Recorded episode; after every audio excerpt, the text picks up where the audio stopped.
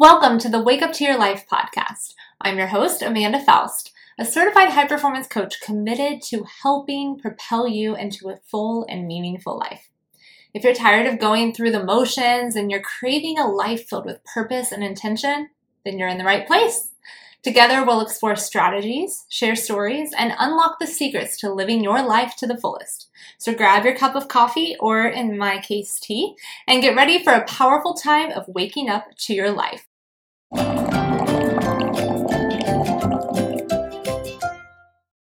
Welcome back to the Wake Up to Your Life podcast.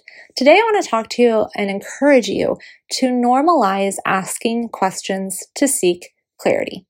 Clarity is something that I've been trained a lot in coaching on because it is the number one high performance habit that Brendon Burchard trains us to coach around. And there is a lot, a lot, a lot that I know about how to find clarity in your life. And I will say that one of the biggest ways to find clarity is through the art of asking questions, not only of yourself to get clear for yourself, but learning how to ask questions of others.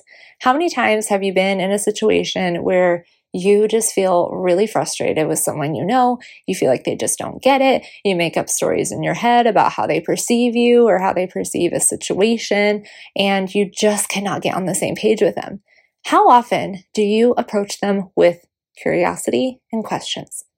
Probably not very often. this is something that has been really fun because I've been doing this for about a decade now in coaching, and my husband he has really started to dive into the art of asking questions here recently. And he is like, wow, I'm just learning more and more about how I can handle situations so much better if I approach them with curiosity and I don't come to them with assumptions. It provides clarity for both him and the person he's talking with, and they usually, nine times out of 10, can come to an, an agreement that they may never have come to had he not approached it with curiosity and questions. We also have been working on that with our kids my kids, you know, like any other kids, have their arguments, they have their disagreements. And when they do, they often blame the other person, every single one of them. And so, what I've been trying to teach them is hey, instead of attacking the other person, blaming the other person, let's try to ask them questions about maybe why they're acting that way or why they think that. And when you approach that person with curiosity, you're probably going to get clarity on why they're thinking or feeling that way. It could either be right or wrong, depending on your perspective, but that's not the point. The point is to understand, to show compassion and empathy, and to get on the same page, making the problem that you're trying to solve be the thing that you're both going after instead of going after each other.